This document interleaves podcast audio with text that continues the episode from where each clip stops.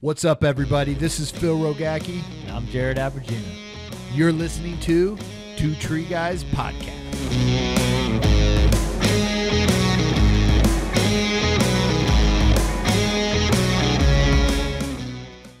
What's up, everybody? Phil Rogacki here with another episode of Two Tree Guys at the Arbor Fest in Ki- where, where we at? Ashland, Uh, Charlotte, Ashland, North Carolina is all. I know. Asheville, Yeah, Asheville, pretty close to Ashland, Fletcher, Charlotte, Fletcher. like that. We're yeah. somewhere in North Carolina here at uh, Arbor Fest, man. What an awesome show, man. show so far. Yeah, definitely. And we got another. Uh, let's hear your story by uh, Mr. Jordan Cooper. Oh, Are you from man. here? Uh, no, I'm, I'm about two hours from here, um, in East Tennessee. East Tennessee, Yeah, born about- and raised. Uh, no, uh, was a military baby. Uh, Yeah? So actually, was born in Omaha, Nebraska. Okay. Out on the Air Force Base. Okay. And I've lived in uh, Louisville, Kentucky, and then uh, South Carolina as an elementary, and then Gotcha. um, by the time I hit sixth grade, we were back in Tennessee, which is where all the family's from. Gotcha. and uh, dad retired from the military and then so from middle school on it's been i've been a tennessee boy so, all right. yeah, all right. little, gotcha. moving around How far there. a drive was it to here? man only two hours Oh, yeah. that's perfect. yeah i was i was super That's excited about that. perfect. yeah it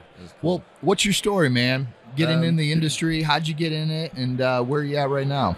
Um, well, I've been doing trees uh, all together now for about close to 10 years. Um, Okay. So basically, the way I got into tree work was kind of kind of strange. I mean, I don't know. Uh, worked for a friend of mine's dad owned a sign company, and when I got out of high school, um, I wanted to get a job. So he- Yeah. he, gave me a job, and after um, you know, close to a year or so, then he started to let me work out on the trucks, and it's all just cranes, like high-rise billboards and stuff like that. Gotcha. And uh, so I got to work at height um, as my first job out of high school, my first real job. You know, not not uh, the ice cream shop or Mhm. whatever else Yeah. I did. But uh, so then um, things kind of got bad, and they uh, went bankrupt. And I was like, man, I got to have a job. Went to a staffing agency.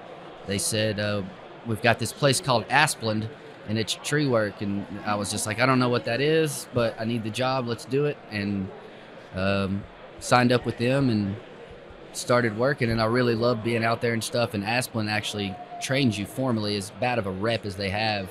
And you where'd you hear about A- Aspen? Uh, through the um, the uh, staffing agency. They- so they, they looked and said, "All right, you work outside and you work on uh, up in the air and with Yeah. cranes and stuff." They're like, Would, "Have you tried tree work?" I was like, "No, but I'll give it a go." really? and uh, yeah, so that's So let me ask you, why didn't you go to college? uh, actually was I, I got a um, lottery scholarship, and while I was at the sign company, was Mhm. going to college trying to do the classes, Yeah. and was doing okay, but just absolutely hated it, and um, having to sit in a class Yeah. after being through all that school, and then you done with high school, and then it's like let's do some more. I was just, I don't know, I couldn't stay focused enough, and um, so got out and did that, and um, so I, I want to mention in between this time I was I was pretty wild, and you know I've been from the time 18 to like 23 or so, um, experienced um, pretty hard battles like addiction and stuff. Homeless in my car, um, just didn't really care, just Yeah. kind of vagabonding it, and I kind of accepted that I was just gonna be like this person that I still worked. I, I worked every day, and but I was just gonna work and do drugs, and I didn't care. You know, like- Why'd you accept that as as that's who you're going to be? because it, it got to the point to where it was I I had gotten so far off, uh, bad off on that stuff that I, I didn't think I could pull myself out of that. And so I was just like, it maybe it'll just be easier for me to just accept it and just keep on trucking, you know. Mhm. And uh, that's that's a horrible attitude to have with that kind of thing. And um, so this is all happening. I'm kind of getting to the end of that. I didn't know as I got to Asplundh. Mhm. Um, you were around 23 at that time, Yep. going to Aspen. Yep, and uh, I I got clean enough to pass a drug test to go work for them. And as soon as you get there, I mean, it's the drug culture where I was at at Aspen was was high. I mean, you know, Yeah.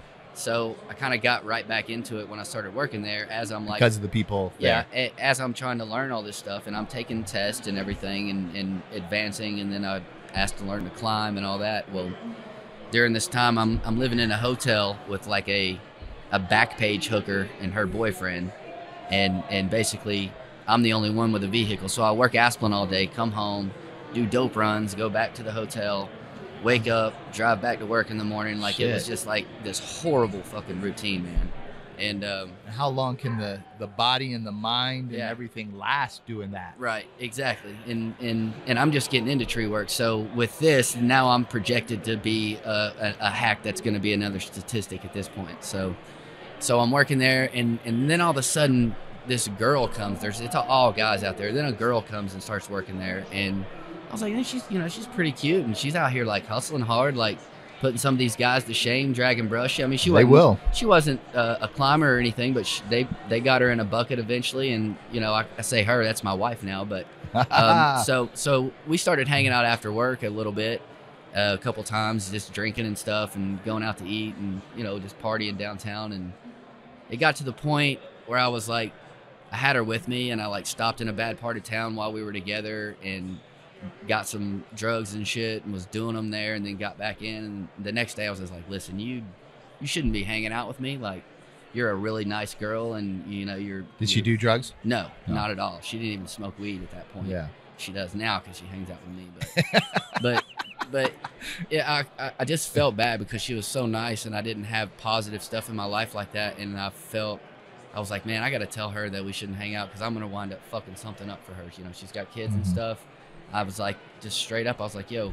I hate to be a dick, and I, you're really cool and everything, and I, I like hanging out, but I am a piece of shit, basically, and you know where I live, you know what I do, and like I was open with her, and you know I told her, you know all the shit that I was doing, and Yeah. you know just it was nice to have somebody to talk to and hang out with that was be willing to still hang out with you after you're like, yeah, I, I freebase oxycontin pills off of aluminum foil, and you know Mhm. Yeah. most people are like, all right, gotta go. Now, why why why'd she want to stay with you? I don't Especially know, man. knowing that. I, I, she she just knew me from work. She knew how I treated people and my, my work ethic. I guess I don't know. Um, She and, seemed you know, past that. Yeah, I guess yeah. so. Yeah, and so so as I'm telling her this on the phone, she's like, "Well, why don't you just uh, come stay at my house for a few weeks until you can get enough money to get yourself out of that, you know, out of that motel?"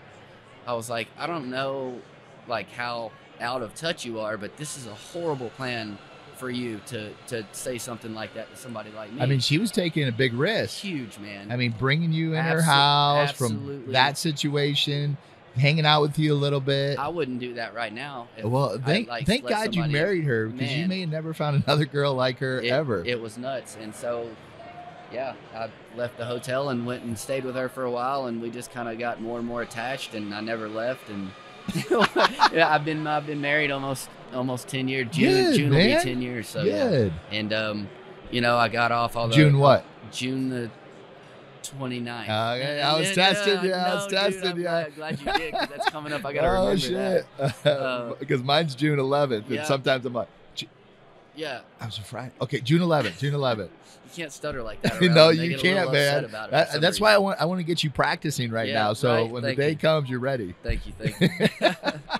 So Yeah. you you know working at Asplundh, you know getting out of your situation, uh, finding a girl that you fell in love with, and Yeah. married, and now is your wife for ten years. Yep. Now, when did you start getting away from the drugs and everything like that? Um, well, when I got with her, um, they, I tried to quit doing the opiates, so they, they put me on this. I'm sure you guys have heard of this thing called Suboxone. Well, Mm-hmm. that lasted like another year or two, but it was, it was weird in the sense that it wasn't a criminal act for me to do it because I was prescribed to it. But, Yeah. But looking back, it was the same fucking thing, just a, a different label on it. I was still, I still felt high all the time, like like opioid high. Now, did that screw you up more because you were like, it's legal, I'm okay, it's right. helping yeah, me, it, but it wasn't. that was the mindset. And and then Yeah. come to find out as i'm like trying to stop doing that that stuff was harder to quit on my body and my my mental than the actual dope. And i was like what the fuck man? Like this is so screwed up. And the doses that they give people are, are unreal. Like like looking at it all in Mhm. hindsight like i'm it's it's it's kind of sickening the way they do. And how long they keep people on that stuff for, you know my my buddy uh, worked at a methadone clinic in the Tenderloin, Yep. and uh, he was alcoholic, drugs, four-time All-American in wrestling. And- Uh, lived on the streets in the Tenderloin. I mean, had everything going for him. Yeah. Drugs and alcohol got him. Yep. Uh, got sober, and uh, got right, and now he works at a methadone clinic, and now he w- runs after he left the methadone clinic. Now he runs um, uh, San Quentin Prison Oh, wow. and runs one of the biggest programs in the state of California now, helping That's people awesome. out. But what he said was, the methadone clinics, it's the government and these these nonprofits, these things help. They don't want you off drugs. no. They because as soon as you sober up and you're off, they don't get paid, Yep. and they need you there on drugs Yeah. and keeping you doped up because they need to get paid from you, and Yeah. they're trying to help you. Yeah. And he said it's all bullshit, the Yeah. whole thing. that whole that whole niche industry is is completely immoral in my opinion and it's just you know and the bigger it gets you know they have to keep people on because now you've got Yeah, billion dollar industry that that has jobs and all this you can't just say we got to get Yep. rid of it and Yeah. cancel it you know Yeah. people freak out yeah, um, but yeah, that that was once I once I finally got off of that stuff. That was I've been off of like any hard drugs and the Suboxone now for like about nine years. Uh, I still smoke a little reefer, and um, at events like this, I'll have a beer or two. But other than that, I, I just I do my good, tree man. stuff, man, and and do you know whatever. Just go out, have fun, paddle boarding, and cliff jumping, and tree climbing, and awesome. tree comps, and all that. So You ever come out to California? I haven't been to California. I've been to California, but not um, as I was climbing. That was uh, a little younger. I Gotcha. went out there for a week or so. Well, you ever come out to California? You got a place to stay. Awesome, you know, we got a 30 acre ranch and a bunkhouse oh, and man, campers at our academy, our school that's uh, awesome. that Jared teaches at and runs. And Yeah. uh, anytime you want to come out or you're traveling, you got a free place to stay out there. man. So I, I leave that. open to any anybody working in the industry that's passing by as at least a place they can crash Hell at night yeah. and shower and Thank get you. back on the road for that. So who who was that person in your life? And I think I might know the answer. That really Um, helped you pivot. well, it, it, there was there was like a later there was a pivot within me being in, in the in the industry. 'Cause you got your Um, wife that helped you yep. And took a chance on you. Right, A big man. chance. And and and, And then, then- I started doing residential about a year after a year and a half after Asplundh because the bureaucracy involved with a big company like that. It was Mhm. just kind of starting. And then I was also seeing what people were making, like doing jobs at people's houses instead of just doing Yeah. line clearance. You know, I didn't know anything about any of it. I Yeah. was just green and. So I, I worked with a couple guys doing residential, and I was like, "Oh, I really like this, you know. And um, I had only had like six months training of climbing. Like I don't know anything at this Mhm. point except for a, a Blake's hitch, and and I knew how to use a throw line and hump up the ropes. That was the good thing at Asplundh. You couldn't use spikes, but the only thing they show you to get in a tree is a Blake hitch. So it was a lot of work to go trim a few limbs. Um, yeah. so I was just doing that, and then um, I guess about year five or so, I met uh, Nick um, Nick Dwyer out of Tennessee. He Mm-hmm. runs uh, Nick Dwyer Arborist is the name of his company, and um, I answered a Craigslist ad that he put out said need climber to help remove Christmas lights, and I was just looking for work at this time wherever I could get it, like Yeah. you know, just trying to start out trying to make money, and uh, I went out and met him, and he sees me on this Blake's like running through this tree trying to get all these lights. He's like, you know about the the hitch climber setup? I was like, no, I have no idea, you know, like. And then uh, so he showed me that and gave me a piece of hitch cord and a pulley and some carabiners, and I thought that was like the coolest thing ever. I was like, this guy freaking rocks, man! Like nobody's ever done something like that for me. That's so amazing. And and then so through him, I kind of started getting into like Facebook pages that had to do with arborist and climbing and all that, and that was a good propellant. I really started to up my game a little bit for that next year or two. And then uh, in 2018 or 19, I met um, Zach Troop out of uh, East Tennessee, and he is a he's a certified arborist and certified highline angle rescue guy and all this stuff. Um, really awesome with anything rescue or um, emergency related. Like Gotcha. um, he teaches all that.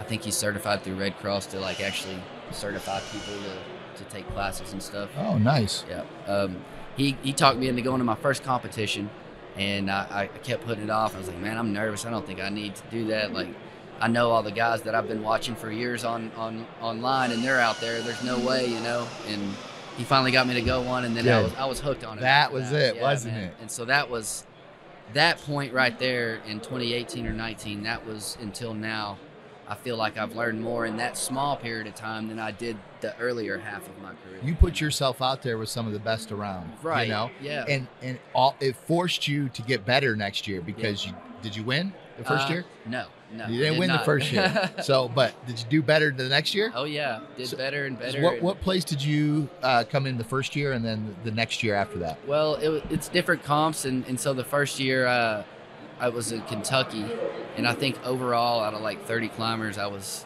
I think I was like 14 or something. Okay. And what about the the year the next year? And then, and then I did another Kentucky and Tennessee, and then those I think I was somewhere like eighth or like 12th or something. So it got a little progressively better, and then did another one where I'd had some DQs and just got bad points. Yeah. But my, my my best one was the first Tria Palooza um, in Florida, not this one that they just had, but the, the. Yeah. one prior to that, and actually pulled uh, first place in the aerial rescue portion of the comp.